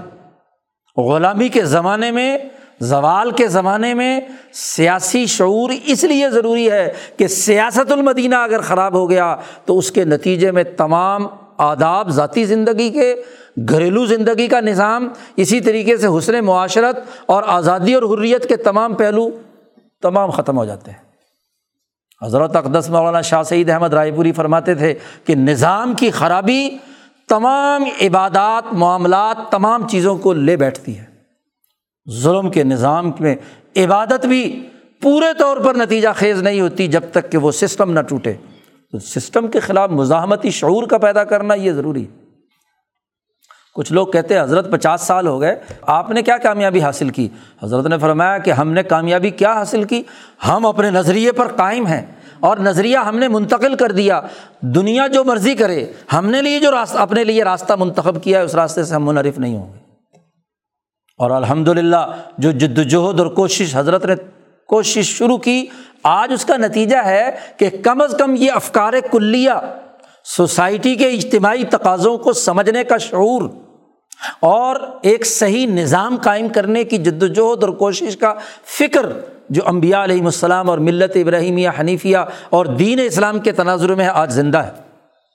ورنہ جو مایوس ہو کر گھروں میں بیٹھ گئے، مسجدوں اور مدرسوں میں بیٹھ گئے، خانقاہوں کے اندر زاویہ نشین ہو گئے، تو وہ لوگ جو وہاں اس جگہ بیٹھ گئے، تو اس کے نتیجے میں تو یہی ہونا تھا کہ سیاسی شعور ختم ہو جاتا۔ یہ ولی اللہ جماعت، یہ رائے پوری مشائق کا کمال ہے۔ یہ اس بزرگوں کی جد وجہد کا نتیجہ ہے کہ آج دین کے سیاسی شعور کا تقاضا وہ موجود ہے۔ یہ نہیں ختم ہوگا قیامت تک۔ لا یزال تو من امتی قائمین الحق۔ ایک جماعت ہمیشہ قائم رہے گی کہ جو اس سلوک و احسان کے ساتھ ساتھ دین کی سیاست کے شعور کی احساس پر جد وجہد اور کوشش کرنے کا کام جاری رکھے گی۔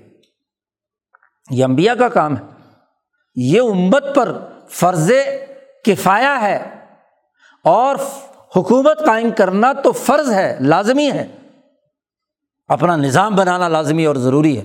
اور پچھلے سو سال سے جو دین اسلام کے نظام اور ملت ابراہیمیہ حنیفیہ کے سسٹم کو نقصان پہنچا کر آج ظلم و ستم کا ماحول پوری دنیا پر مسلط کر دیا گیا ہے۔ اس عالمی سرمایہ داری نظام نے جو تباہی اور بربادی اتاری ہے، اس کے مقابلے میں دین کی جماعت کے لیے لازمی اور ضروری ہے کہ وہ ذکر اذکار، عبادات معاملات کی درستگی کے ساتھ ساتھ سیاسی شعور پیدا کرے، جو امبیا کا کام ہے۔ اور یاد رکھیے، یہاں یہ بات اچھی طرح سمجھ لینی چاہیے، سیاست کے نام پر جو ہمارے ملک میں کھیل تماشا ہو رہا ہے، اس سیاست کی بات نہیں ہو رہی۔ یہ سیاست کے نام پر تو مکر و فریب ہے، فراڈ ہے، دھوکہ ہے۔ جمہوریت کے نام پر، حکومتوں کے نام پر سیاست کے الفاظ استعمال کر کے یہ تو دھوکہ ہے۔ اس کا سیاست سے کیا تعلق؟ سیاست نبویہ انسانیت کے لیے رحمت، مودت اور انسانیت کی ترقی کے اجتماعی افکار کی بنیاد پر اور مستقبل بینی کی بنیاد پر ہوتے ہیں۔ اور جب یہاں نہیں ہے یہ، تو آج کسی کو سیاسی کہنا اس کا مطلب فرڈیا ہے، کیونکہ جھوٹے وعدے کرتا ہے، جھوٹے پروگرام بیان کرتا ہے، جھوٹے منشور جاری کرتا ہے، جھوٹ کے نام پر کردار ادا کرتا ہے، جھوٹے بیانات دیتا ہے، جھوٹے انتظامی فیصلے کرتا ہے۔ تو جھوٹ کی سیاست، جھوٹ کے انتظامی فیصلے، جھوٹ کا کردار، ظلم کا کردار، تو ایسے ماحول میں شعور پیدا کرنا لازمی اور ضروری ہے۔ اور یہ بات سید الطائفہ حضرت جنید بغدادی نے واضح کی ہے کہ ایک صوفی کی تعریف کیا ہے۔ مکتوبات جنید اٹھا کر دیکھیے، وہاں جنید بغدادی سے سوال کیا گیا کہ صوفی کون ہوتا ہے؟ صوفی کسے کہتے ہیں؟ کیا منصور کی طرح کا؟ کیا کوئی زاویہ نشین جو ادھر ادھر ہاں جی شتحیات بولتے ہیں، اس کو صوفی کہتے ہیں؟ جنید بغدادی نے اس کے جواب میں لکھا کہ صوفی کی تعریف اس آیت میں بیان کی گئی ہے۔ ان الزین تقو ایزام صحم تو افمن شیطانی تزک کروف مبصرون۔ اس میں صوفی کی تعریف بیان کی گئی، صوفی وہ ہوتا ہے جس آیت کا مصداق۔ کہ بے شک متقی لوگ وہ ہیں۔ کہ جب ان کو کوئی شیطانی سازش اور مکر و فریب چوئے، طائف من شیطان تو تذک کرو فائدہ ہم مبصرون۔ تذکر کے ذریعے سے اللہ سے تعلق، ذکر، اذکار اور مالا اعلیٰ سے تعلق کے نتیجے میں وہ صاحب بصیرت بنتے ہیں۔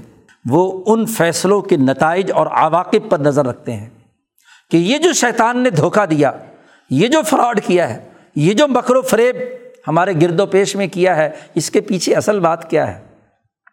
سیاسی شعور انسان کو بچاتا ہے، خوشنما فیصلوں کے زیر اثر ان کا اعلی کار بننے سے۔ آج اور کوئی کام نہ بھی ہو سکے۔ ہمارے حضرت فرماتے تھے، کم از کم اتنا کام ہو کہ اس ظلم کے سیاسی نظام کے لیے اپنے سیاسی شعور کی بنیاد پر اس کا اعلی کار نہ بنے۔ کم از کم یہ تو کر سکتے ہیں۔ ایک سالک کو یقین کے سفر پر روانہ ہونے والے ایک صوفی کو لازمی ہے کہ کم از کم وہ دوسروں کے لیے اعلی کار تو نہ بنے۔ حضرت فرماتے تھے کہ جن لوگوں کا سیاسی شعور نہیں ہوتا اور محض داخلی زندگی میں کچھ عبادات میں مشغول ہوتے ہیں، وہ بسا اوقات ایسے نیک ہوتے ہیں کہ شیطان کی بڑی اچھی سواری بن جاتے ہیں۔ سیاسی شعور کے مس ہونے کی وجہ سے۔ جیسے مرضی ادھر ادھر استعمال کر لیں نیک لوگوں کو۔ وہ دوسروں کو اپنی جیسا سمجھتے ہیں۔ عواقب العبور پر نظر نہیں رکھتے، افکار کلیہ کے تابے نہیں ہوتے۔ اس کا نتیجہ ہے کہ وہ جیسا اپنے آپ نیک ہوتے ہیں، نیک سمجھتے ہیں، ایسے ہی دوسروں کو بھی کیا ہے، نیک سمجھتے ہیں کہ جناب یہ بھی کوئی نیک ہی ہوگا جو سچے وعدے کر رہا ہے۔ اور چار دنوں کے بعد پتہ چلتا ہے کہ وہ جھوٹا ہے۔ اس نے تو جھوٹا وعدہ کر کے فلاں مذہبی طبقے کو استعمال کر لیا اپنے مقاصد کے لیے۔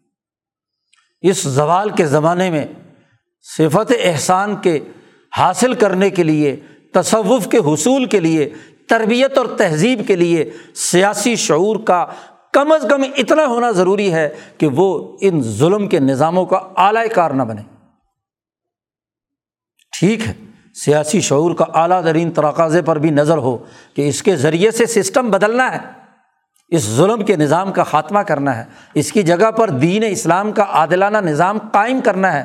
یہ جد وجہد اور کوشش یہ اپنی جگہ پر موجود ہو، اس کے لیے تیاری کی جائے، افراد تیار کیے جائیں، مزاحمتی شعور بیدار کیا جائے۔ اس ظلم کے خلاف امبیا علیہم السلام نے جو اپنے اپنے ادوار میں جد وجہد اور کوشش کی، اس کا نظریہ پھیلایا جائے اور اس کے ذریعے سے انسانی معاشرے کی دنیاوی اور اخروی ترقی کے لیے کردار ادا کرنا اور بغیر کسی معاوضے کے۔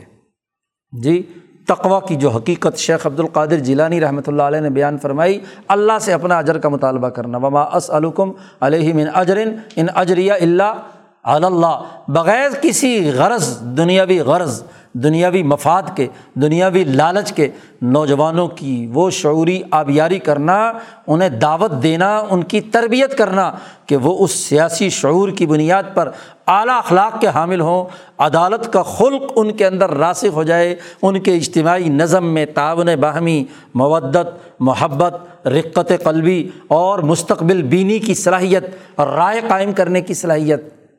اور نہیں تو اس سیاسی شعور کے نتیجے میں اپنے ووٹ کی قدر کو سمجھنے کی اہلیت اور صلاحیت تو پیدا ہو۔ ووٹ کسے کہتے ہیں؟ رائے کو۔ اپنے ووٹ کی قدر و قیمت پہچاننا، اپنے اجتماعی تقاضوں کو پہچاننا، اس حوالے سے اپنی رائے برقرار رکھنا اجتماعی شعور کی اساس پر یہ سیاسی شعور کا تقاضا ہے۔ اور یہ سیاسی شعور کا تقاضا ہر مسلمان جماعت کے ہر فرد کے لیے لازمی اور ضروری ہے۔ ابتدائی درجے میں تو ہر ایک کے لیے۔ اور پھر جس کو اللہ پاک توفیق دے، جماعت کی جہد اور اس کے ذریعے سے انقلابات کے لیے راستہ ہموار کرے اور اس کے لیے کردار ادا کرے، تو نور اعلیٰ نور دنیا کی کامیابی بھی اور آخرت کی کامیابی فرشتوں کے انوارات کا ذریعہ بھی اور عرش الٰہی کی محبتوں اور شفقتوں کا اظہار بھی۔ اس لیے ان حضرات کو کتنی تکلیفیں پہنچی، حضرت سندھی کو کتنی تکلیفیں پہنچائی، لیکن دل مطمئن ہے۔ اللہ کے ساتھ ہاں جی کل مطمئن ہے، ان رحمتوں اور انوارات کی لذت میں ہے۔ کسی کی کوئی پرواہ نہیں ہے۔ کوئی کتنی ہی مخالفت کیوں نہ کرے۔ حضرت مدنی رحمۃ اللہ علیہ کو کتنی اذیتیں اور تکلیفیں دی گئیں۔ لیکن وہ دلیر اور بہادر آدمی اللہ کے ساتھ اس تعلق کے نتیجے میں جو جو انوارات الہیہ ان پر نازل ہو رہے ہیں، اس سے کتنے ہاں جی خوش ہیں کہ باطن مطمئن ہے۔ اللہ کے دین کے غلبے کے لیے وہ کردار ادا کر رہے ہیں۔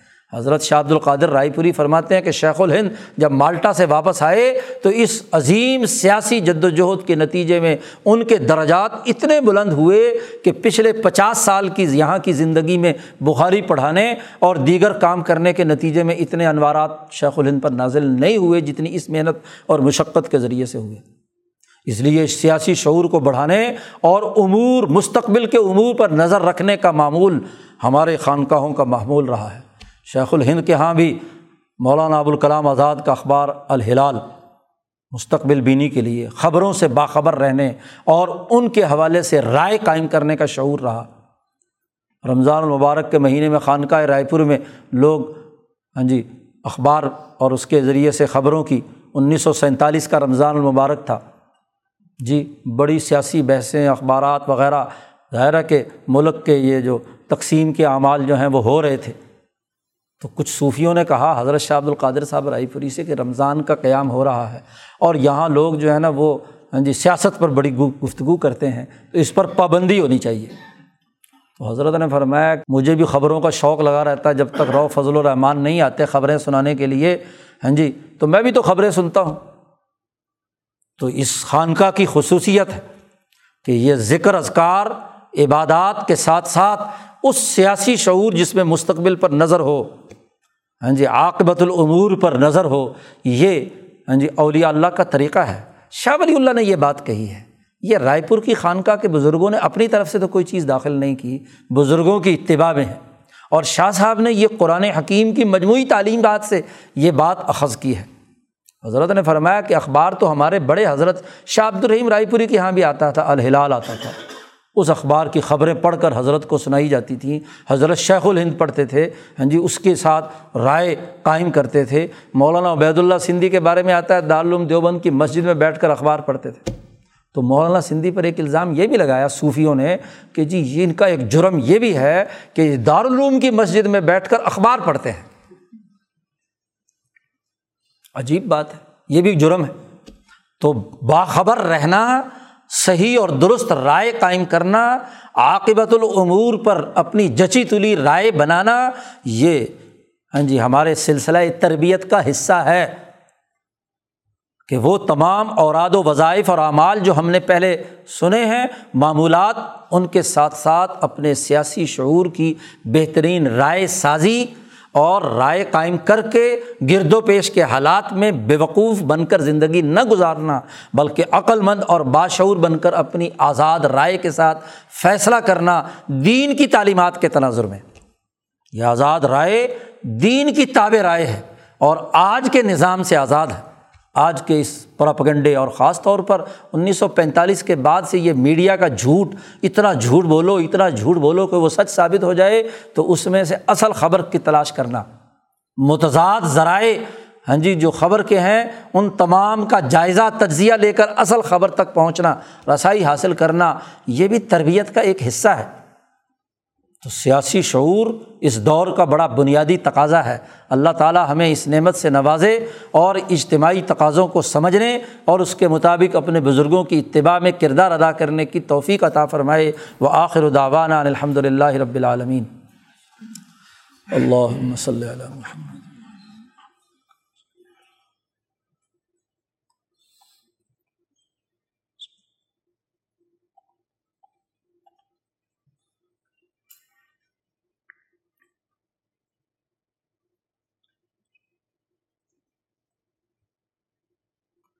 اجمعین برحمۃ